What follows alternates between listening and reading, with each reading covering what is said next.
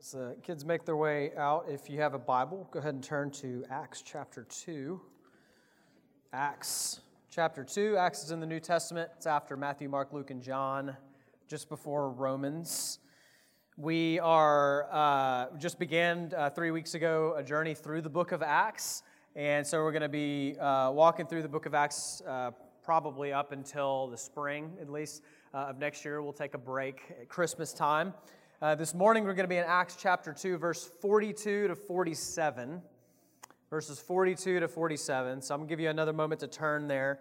Uh, if you don't have a Bible, the words should be up here on the screen behind me when we begin to read. Uh, I'm going to read the passage and then I'm going to pray and ask the Lord's help.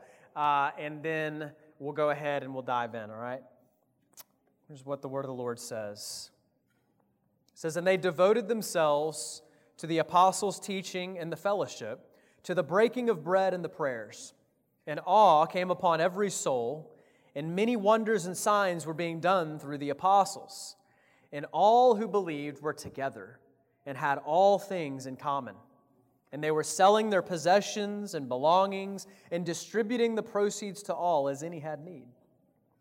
And day by day, attending the temple together and breaking bread in their homes, they received their food with glad and generous hearts, praising God and having favor with all the people. And the Lord added to their number day by day those who were being saved. Let's pray. Lord, I thank you so much for your word. God, I pray this morning that your word would shape us as followers of Christ. I pray that our lives would be held up to the light of your word, Lord, and that you would um, convict us of sin, that you would comfort us in our affliction, that you would give us wisdom and instruction when we, when we don't know the way to turn and what to do. Lord, I pray that you would make us more like Christ. I pray over our church, Lord, as we look at um, some of the health, the habits of a healthy church here in Acts chapter 2. Oh God, we long for our church to look much like this early gathering in Jerusalem. Lord, to be a people who love your word, who love to pray, who love one another, who love to gather with each other. But God, ultimately, that can only come as a work of your spirit in our hearts.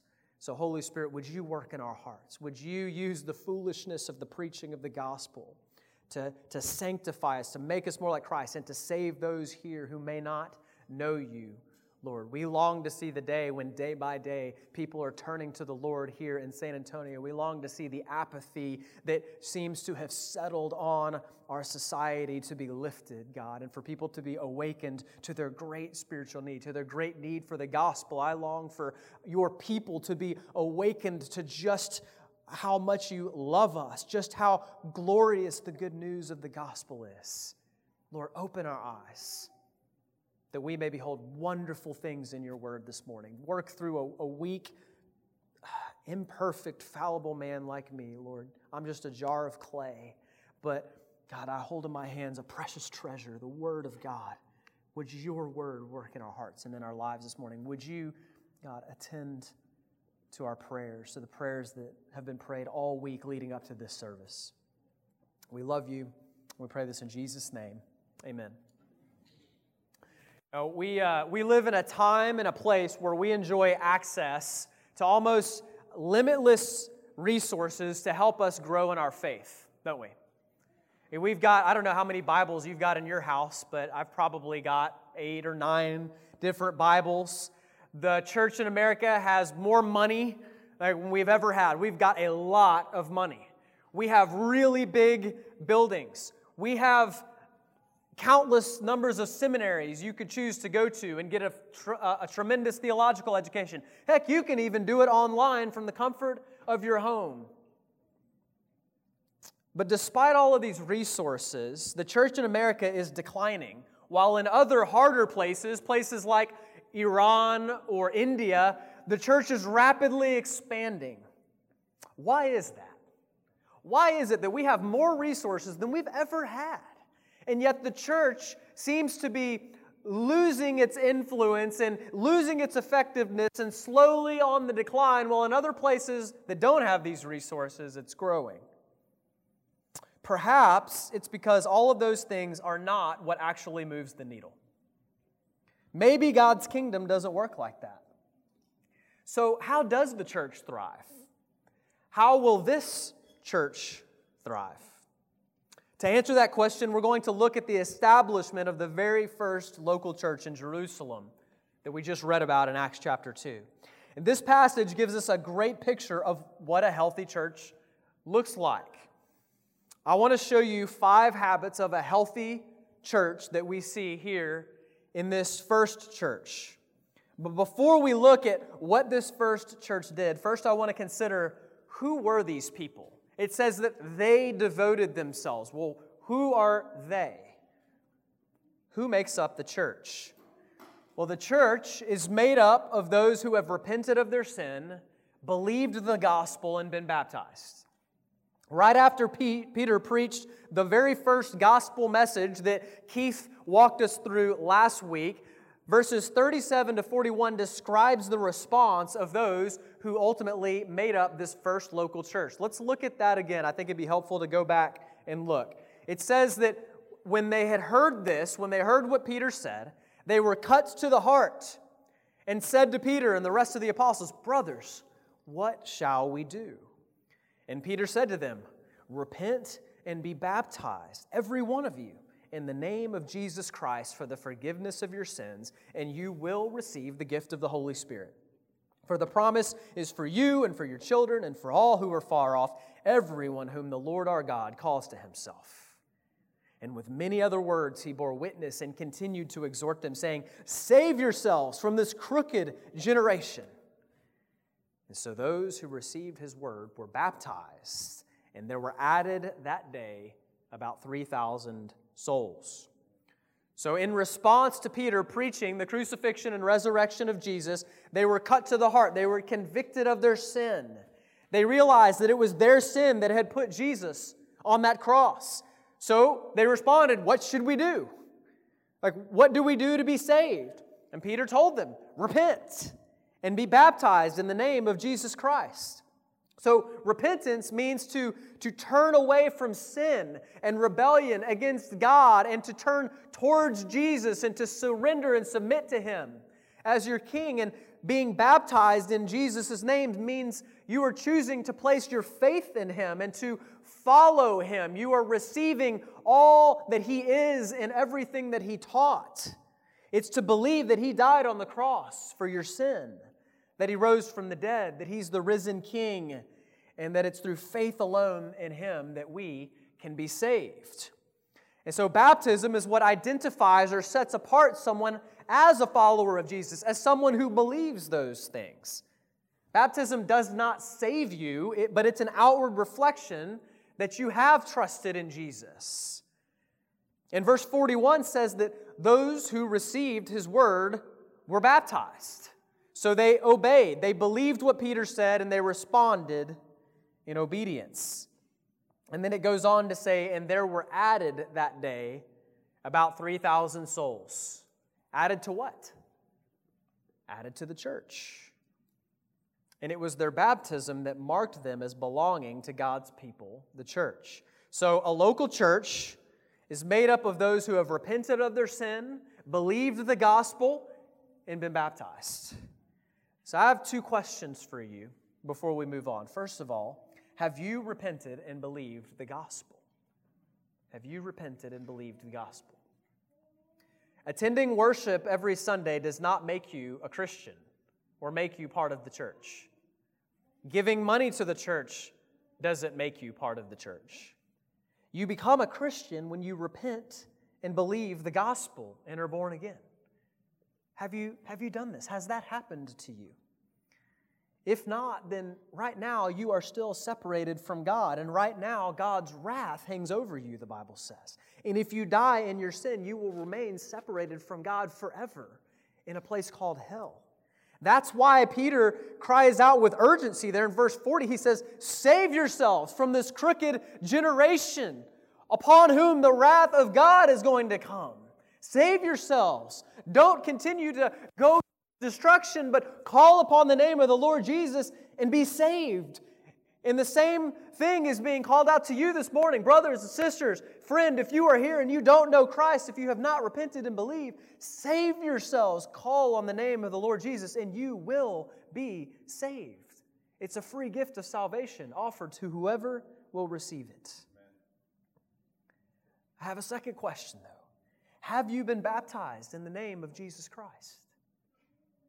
While baptism does not save you, it is a command of Jesus. And there may be some here who you say, Pastor, I've repented of my sin. I've trusted in Jesus. I believe I'm a Christian, but I've never been baptized. I've never followed in Jesus in obedience in baptism.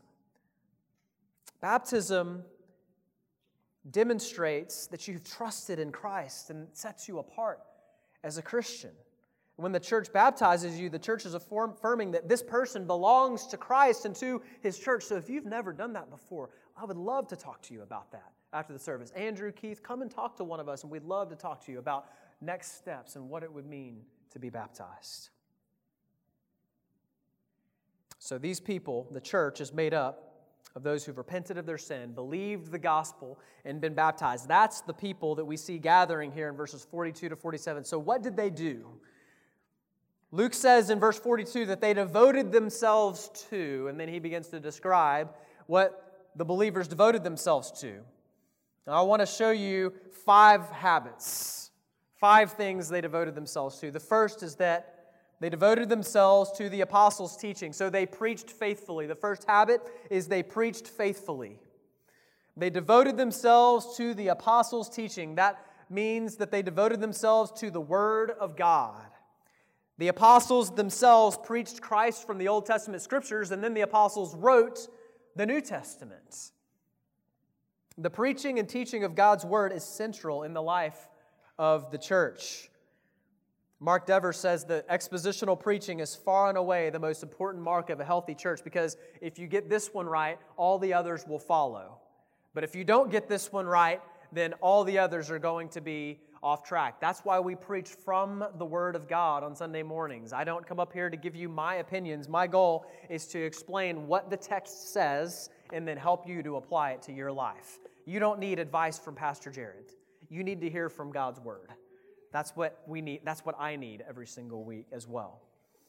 We preach the Bible because God has spoken. And, and without God's Word, we could not know God or have a relationship with God. It's God's word that brings life. It's the word of God that saves people. Romans 10 says faith comes by hearing, and hearing by the word of God. And it's the word of God that sanctifies us, that makes believers more like Jesus. Jesus prayed for us, John 17, to the Father Sanctify them in the truth. Your word is truth. So, preaching through the scriptures is how we grow. That's why it's central to what we do. And not just Sunday mornings, we study the scriptures in our life groups. We pray the scriptures when we gather for Second Sunday prayer, like we're going to do this evening. It's the role of elders or pastors to devote themselves to the preaching of the word and prayer. And that looks like expositional preaching from the scriptures on a weekly basis. I'm convinced that nothing will make a greater impact on the life of a church than to continue to faithfully preach through God's word on a weekly basis over time. And if you study church history, you'll discover that every great revival was accompanied by a return to the simple preaching of God's word. It's not super complicated. You don't need a ton of resources. You don't need fancy venues. You really don't. You just need to preach the word of God faithfully. But it's not just the pastors and the elders who devote themselves to the scriptures, is it? It says they devoted themselves. All the believers devoted themselves to the apostles' teaching. And that word devote means to steadfastly and earnestly pursue something with a single mind. And an Olympic athlete is devoted to being the best at his or her sport, and so they, they eat and sleep and train with that singular goal, right? What are you devoted to? Some people are devoted to their careers. Some are devoted to being in peak physical condition. But Christians devote themselves to knowing Jesus and His Word and in prayer. How, how do you do that practically? Let me share with you a couple of ways. First of all, when you come on Sunday mornings to gather and sit under the preaching of the Word, listen intently and prepare your heart. That's one of the ways you can devote yourselves to the apostles' teaching. So bring your Bible, bring a physical copy of your Bible with you. Take notes if that helps you to study. Um, uh, study the passage in advance. Er, we're walking through the book of Acts. Next week, we're going to be in chapter 3. So this week, look at chap- Acts chapter 3 ahead of next Sunday before Andrew preaches through that text, right? Uh, show up early. It really does help if you're not in a rush, right? You're not rushing in at the last second to be able to come and prepare your heart. Maybe you even start coming 15 minutes early and just sit in this room and just pray over the service. Pray for your own heart. Pray for the hearts of your brothers and sisters in Christ. Those are all ways that we can devote ourselves to the apostles' teaching. Also, another way we can devote ourselves to the apostles' teaching, I think uh, one of the ways we honor it is that we need to apply and obey what we hear from God's word, right? I mean, if we just come and we, week by week, we sit and we hear the word of God taught and then we leave and we, it doesn't make any impact on our lives, it's, we're being like the man in the book of James that went and looked at his reflection in the water and walked away and immediately forgot what he looked like, right? Like, what good does that do? Are you hearing sermons week in and week out and, and leaving while it goes in one ear and out the other? Or are you seeking how to apply what you are hearing straight from God and from His Word to your life? Another way is study God's Word throughout the week. If we're going to be devoted to the Word of God, then we need to study it throughout the week. I'll just be honest, if you only look at God's Word on Sundays, then it's like trying to survive on one meal a week. You're going to be spiritually malnourished if that's the only time that you read God's Word. And I'll, I just, I'll tell you this from experience. I think this is true in God's Word. I think it's true anecdotally from what I've seen. Without exception, those Christians who are growing and maturing the most are those who are in their Bibles the most. So if you are frustrated with how I don't feel like I'm close to God, I don't feel like I'm hearing God's voice, I feel distant from Him, then, brother sister, friend, I would just ask you how much time are you spending in God's Word? Has, have you allowed other things to slowly crowd out your time in the Word? Are you cramming in 10 minutes once or twice a week and that's all you're getting? That's probably, and I'm not saying that's the only thing that's going on, but that's definitely one of the reasons that you're probably feeling distant, that you're feeling spiritually malnourished. So let me urge you to recommit. Like maybe something needs, maybe some priorities need to be moved around in your life. And if you need help with that, we'd love to help you. We'd love to connect you with somebody who can disciple you and teach you how to read God's Word. It may just be that you're frustrated because you don't know where to start or how to read. And you're not alone. You don't have to do that alone. We'd love to help you. Come and talk to us. These believers, they preached faithfully, they devoted themselves to the Word of God. But Luke also records that they loved selflessly. It's the second habit. They loved selflessly. Luke says they devoted themselves to the fellowship. He's not talking about the fellowship hall or ice cream socials. If you grew up in Baptist, Southern Baptist Church, you know what I'm talking about. This is more than just getting together, okay? That word fellowship is koinonia. It means to share all things in common. As Christians, we have fellowship with God. That's an amazing statement in and of itself. Everything that belongs to Jesus belongs to us because of our union to Him by faith but we also share fellowship with each other. We're part of the same body, we're united in Christ. And that fellowship isn't just meant to be theoretical, it's meant to be lived out. And that's what we see taking place here in Acts chapter 2, isn't it? Verse 44, it says that all who believed were together and had all things in common. And the next verse says they were selling their possessions and belongings and distributing the proceeds to all as any had need. Now, this doesn't mean, as some have said in the past, that Christians should not own personal property. The point here is that Christians love one another. When a brother or sister is in need, if we have the means to help, then we should. These believers considered one another more significant than themselves, like Philippians 2 exhorts us. The, uh, the early church father Tertullian recounted how the Roman government sent spies into the early church when they became suspicious of their activities. And in their report, these spies noted that the Christians did not worship idols, but one by the name of Jesus. And they noted, quote, how those Christians love each other, how they have fellowship with each other. That's the thing that stood out to these Roman spies as they came and sat in on these gatherings of the, of the early church. That's precisely what Jesus said, isn't it, in John chapter 13? After he had washed the disciples' feet and he instructed them and us to follow his example, and he said, By this all will know that you are my disciples, by the way that you love one another. That's what will stand out. We certainly see that standing out here in Acts chapter 2. Let me ask could that be said of you? If a Roman spy followed you around for a week, would he be amazed at how you serve others in the church? Would it be obvious that you are a follower of Jesus by the way that you wash the feet of others, by the way that you serve others? And the motivation for this selfless love is because this is how Jesus loves us. That's why we do this. 1 John 3 16 to 18, listen to what John says. By this we know love, that he, Jesus, laid down his life for us, and we ought to lay down our lives for the brothers. But if anyone has the world's goods and sees his brother in need, yet closes his heart against him, how does God's love abide in him? Little children, let us not love in word or talk, but in deed and in truth. Church, let's not give mere lip service to love.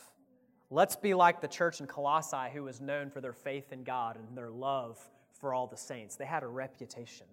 Let's, Pillar San Antonio, let's have a reputation throughout San Antonio for our love for one another.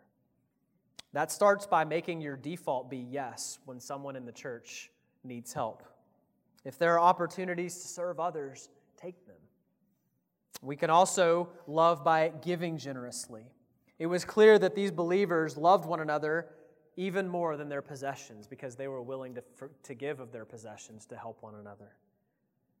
When we give sacrificially of our time and our treasure to love each other, we will be a much needed light in this city. The third habit of this healthy church is that they gathered regularly. They gathered regularly. Luke, Luke writes that they devoted themselves to the breaking of bread. And that is likely a reference to the Lord's Supper.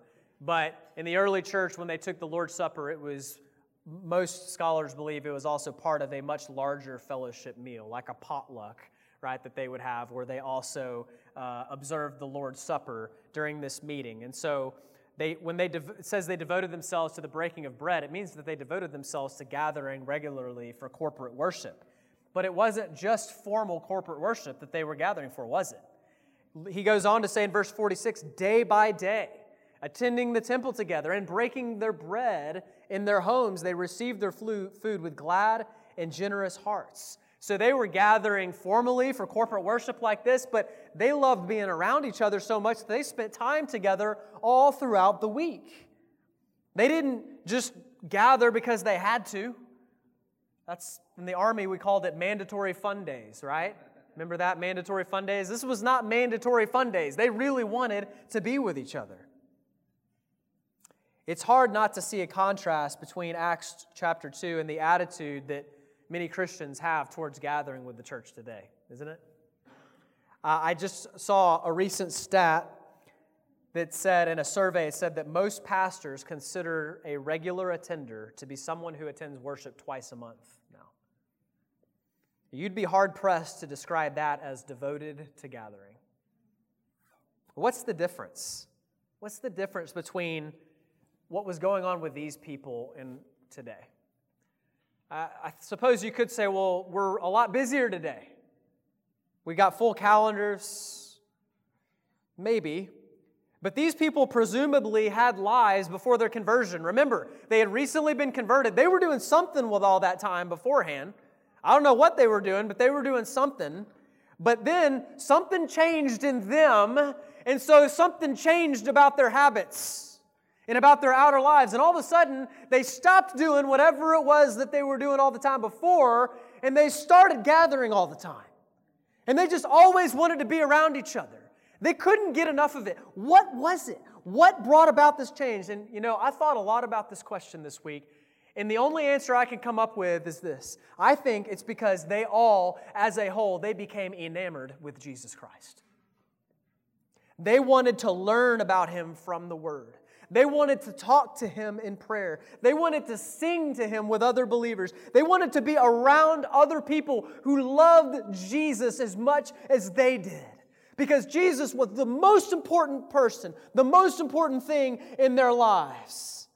And so everything else was secondary to an opportunity to gather with brothers and sisters in Christ. Oh, how I am praying that God will do that work in our hearts today. You can't keep a lover of Jesus away from Jesus' people. Going to church certainly does not make you a godly person in and of itself. I've met plenty of people who go to church all the time who are not godly, but I've never met a godly person who doesn't gather with the church all the time. A love for being around God's people is a distinguishing mark of a healthy church and of a healthy Christian. At Pillar San Antonio, we, we gather weekly on Sunday mornings, as most churches do, and we also gather weekly in life groups, in homes. Just like in Acts chapter 2, we gather in homes to, to eat together, to pray together, to study God's word together, to praise God, and just to be around other people who love Jesus. Brother or sister, if, if you haven't been prioritizing that, I just want to beseech you. I want to plead with you Start prioritizing gathering with the saints on a weekly basis.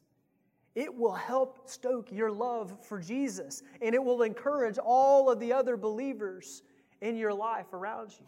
I know that there's busy schedules, I know we have a lot going on. But I would encourage you to examine where is your time going and find a way to prioritize that in your life. And it's not just the formal gatherings, though. I would also encourage you all to find ways to gather with each other informally throughout the week. Meet up together and pray together. Read the Bible together. Have one another into each other's homes. Cook a meal for another member of the church and invite them over for dinner. Spend time with each other on a regular basis, spurring one another on. Ask yourself are there things in your life that you've allowed to take priority over gathering with the local church? And if so, ask Jesus to rekindle in your heart a love for him and for his people. The fourth habit that we see in this church is that they prayed fervently. Luke says that they devoted themselves to the prayers. And the definite article the in front of prayers there indicates that Luke is talking about corporate prayer here, when the church was gathered together and praying together. While private prayer is essential, Throughout Acts, prayer is almost always mentioned as something that the church did together. You know, it's common for us as believers today to bemoan the state of the world. I do it. We see the wickedness all around us. We're dismayed at the shrinking witness of the church. And yet, it's striking to me how little we pray. You'd think that if we were truly this troubled over the state of things, you wouldn't be able to keep us out of prayer meetings. Right? Make no mistake, God can do whatever He wants. God doesn't need us, right? He doesn't need our prayers. But God, in His sovereignty, typically limits His activity to the prayers of His people.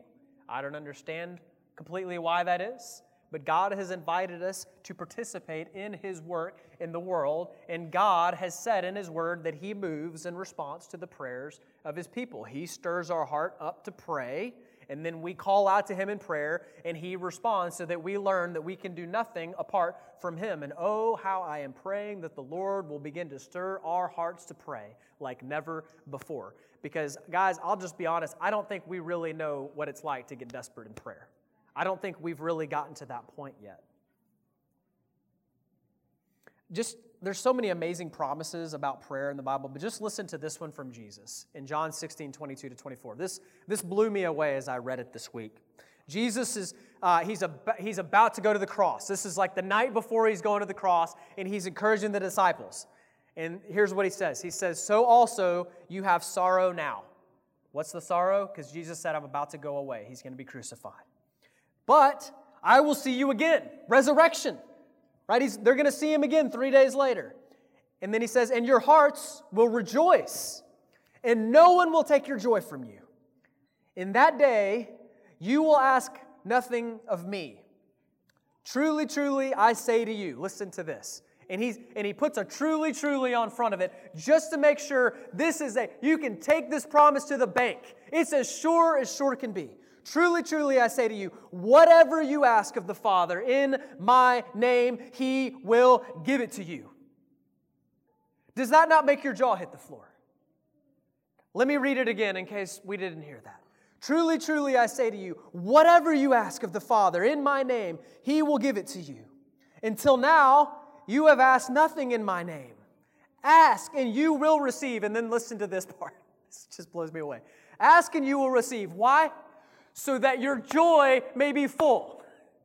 Do you see what Jesus is saying? He's saying, I'm going to go to the cross and I'm going to die for your sin because right now you are separated from the Father.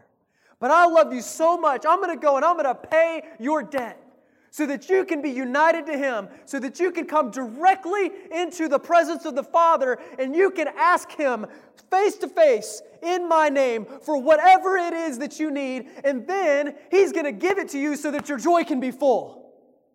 What? Praise God. Is that not amazing? Why would we not take Jesus up on this incredible promise, on this incredible offer? I'll be honest, I was convicted as I read this that I'm not on my face and on my knees all the time with such a promise as this. James says, You have not because you ask not.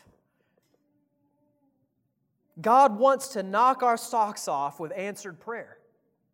He wants to do it, and He will do it if we will devote ourselves to prayer. He will do a new thing. And the book of Acts won't just be a story that we heard about from long, long ago, 2,000 years ago, but we can discover that the same Jesus Christ, He has not changed. He's the same yesterday and today and forever. And the same Spirit that indwelt this church dwells in us. And God wants to work and to move in this place. He wants to work and to move, but we've got to get desperate in prayer. And that's a challenge because let's be honest, we can gather a bunch of people together for a worship service without prayer, can't we? We've got strategies and marketing for that, right? We can even get people to raise their hand and pray a prayer and go be baptized without prayer. We've got really eloquent speakers and really moving music to do that. But you know what we can't do without prayer? We cannot change the heart of one person.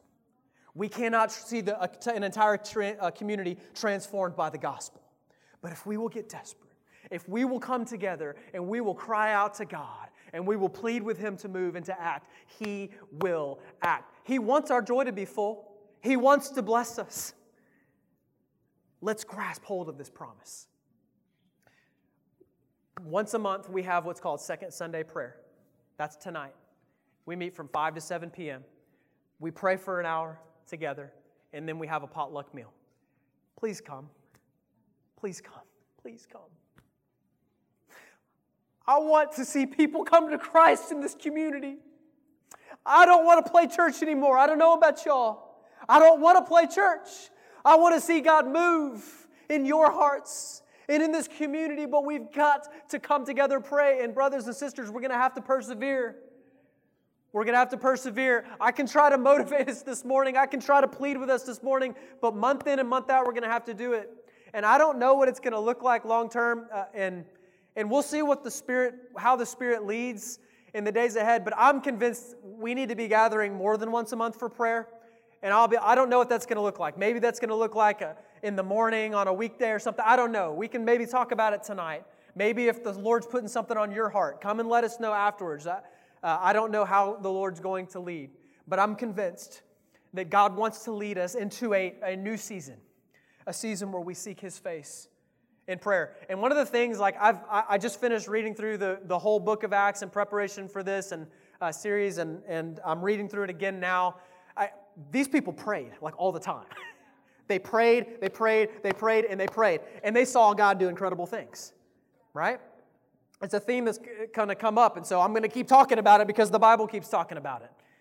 And I'm going to keep urging us towards it.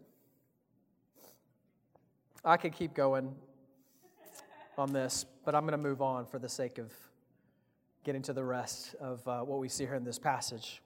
I hope that you'll join us tonight. The fifth, the fifth habit, and this is really an overflow of the first four, okay? Number five is that they witnessed boldly. When a church is preaching faithfully, loving selflessly, gathering regularly, and praying fervently, then they will witness boldly. It'll just kind of be a natural overflow. When people are not excited about Jesus and you're trying to convince them to go share the gospel and guilt them into sharing the gospel, it's just probably not going to happen. But when people are excited about Jesus and they're watching God work in their lives and we're watching God work in each other's lives, you can't shut people like that up. And we're going to see that over the next couple of chapters, chapter 3, 4, 5. They're going to start talking about Jesus, and the Sanhedrin is going to try everything they can to shut this early church up. And they can't do it. The gospel just keeps spreading. And whenever they're threatened, they just pray and they ask God not, God, help, help protect us. Don't let us go to jail. They just pray for more boldness. Lord, help us not to stay silent. They witnessed boldly. Now, it's not explicit here in this passage, but it's implied that these believers were sharing the gospel because in verse 47, it says that the Lord added to their number day by day those who were being saved. The late Pastor John Stott said that just as their worship was daily, so was their witness. They couldn't help but talk about Jesus. I say it all the time, but we are surrounded by people who have never heard the gospel. Gone are the days of Texas being churched. That is outdated information. It's just not true anymore. You can look at the statistics, and all you need to do is go out into the community and start talking to people. Try to have gospel conversations, and you will discover that most people haven't got a clue what the gospel actually is. They've heard the name of Jesus before. They probably know something about Jesus dying on a cross, but they have no idea why. They don't understand why it's relevant for their life. Most people think that you have to be a good person, and if you're good enough, that God will let you into heaven. It's a false gospel, it's not true. And they need the good news of, of Jesus Christ. They need somebody to share the good news with them. Just this week, um, John and I, one of our other pastors, went out to the Heritage Duck Pond, walked up to three young men who were in their 20s, finished playing basketball, got to share the gospel with them. They had never heard anybody explain the gospel to them before. And they were like locked in, asking us follow up questions and like had, had, you know, just curious. And we had an incredible conversation with these young men. And they even thanked us. They were like, thank you. Nobody's ever shared this with us before. I mean, and uh, two of them grew up in a Catholic church. And there's people like that all over the place, all around us. Now, for the church to witness boldly, each member needs to live on mission where they are, right? So I'll just ask you when was the last time that you shared the gospel with someone? It's probably a hard question. There have been plenty of times in my life where that question stings. I, and I don't mean I don't mean told someone that you go to church. That's great. I don't mean told somebody you're praying for them. That's great too. Praise the Lord. That's awesome. I mean, explain to them that they're a sinner, that Christ died and rose for them, and then invited them to turn from sin and trust in Jesus for salvation. That's what people need to hear to be saved. Here's think about this. If every single member of this church, right now we have 36 adult members in this church, and we're going to add a few more in a couple weeks when we have our next members meeting. If every adult member, just the adult members in this church, shared the gospel with just one person a week, then that means that 36 new people would hear the gospel every week, 144 a month, 1,728 people would hear the gospel every year. Just once a week. That's it. 1,728 people would hear the gospel. Something tells me we would have to start using our baptism tank more often if each of us just shared the gospel just one time a week, right? A healthy church is a church that witnesses boldly. That's why we have this visual aid behind me. Maybe some of you haven't seen this yet, but this jug, I don't know, a water jug, and what we're doing is we're putting ping pong balls in that jug every time one of us shares the gospel with somebody. So if you shared the gospel with somebody this week, after the service, come and put a ping pong ball in there. And our goal is we want to fill that up. And when we filled another one up, eh, when we filled that one up, we want to fill another one up because each one is another seed that's been sown out in the hearts of people in our community that need to know about Christ. And as some people repent and believe, then we'll put an orange ping pong ball in there. As I said last week, we can't change the heart of any person. Only God can make a white ping pong ball orange, okay? Only He can do that. But what we can do is we can be faithful to share the gospel. So let me encourage you and challenge you find one person this week to share Jesus with. And be ready to come back here and to put a ping pong ball in there next week. I would love it if we ran out of those white ones and we had to go to the store to go buy more. How incredible would that be? The church in Acts chapter 2 preached faithfully, loved selflessly, gathered regularly, prayed fervently, and evangelized boldly. What was the result? They got to witness God work powerfully. They had glad and generous hearts. They had favor with all the people in the community. Brothers and sisters, you can have a church like this anywhere. You don't need a lot of money or programs or fancy buildings. In fact, sometimes those things can even be a distraction or detrimental. You just need spirit filled Christians who are enamored with and desperate for Jesus. So, Pillar San Antonio, let's embrace the five healthy habits of a healthy church. Let's pursue God with all our heart, soul, mind, and strength. Let's call out to Him in prayer, devote ourselves to prayer, devote ourselves to the Word. Let's gather together this evening and call upon the Lord together. Ask Him for boldness for us. Ask Him to begin moving ahead of us in this community right now, preparing the hearts of non believers to receive the gospel.